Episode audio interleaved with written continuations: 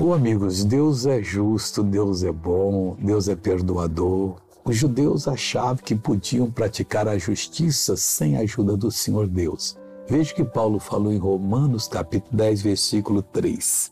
Porquanto, não conhecendo a justiça de Deus e procurando estabelecer a sua própria justiça, não se sujeitaram à justiça de Deus.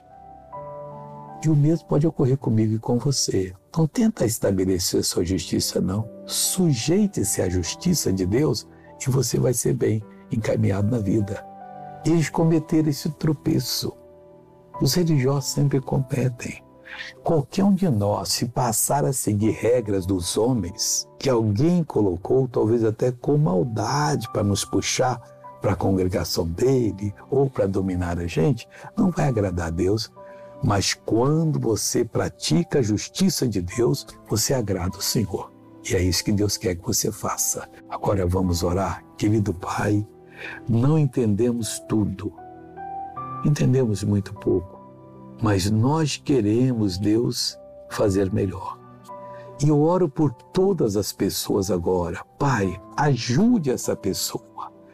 Pai, eu vou mandar todo o mal que está na vida dela embora. Doença, dor, sofrimento, saia dessa vida em nome de Jesus Cristo.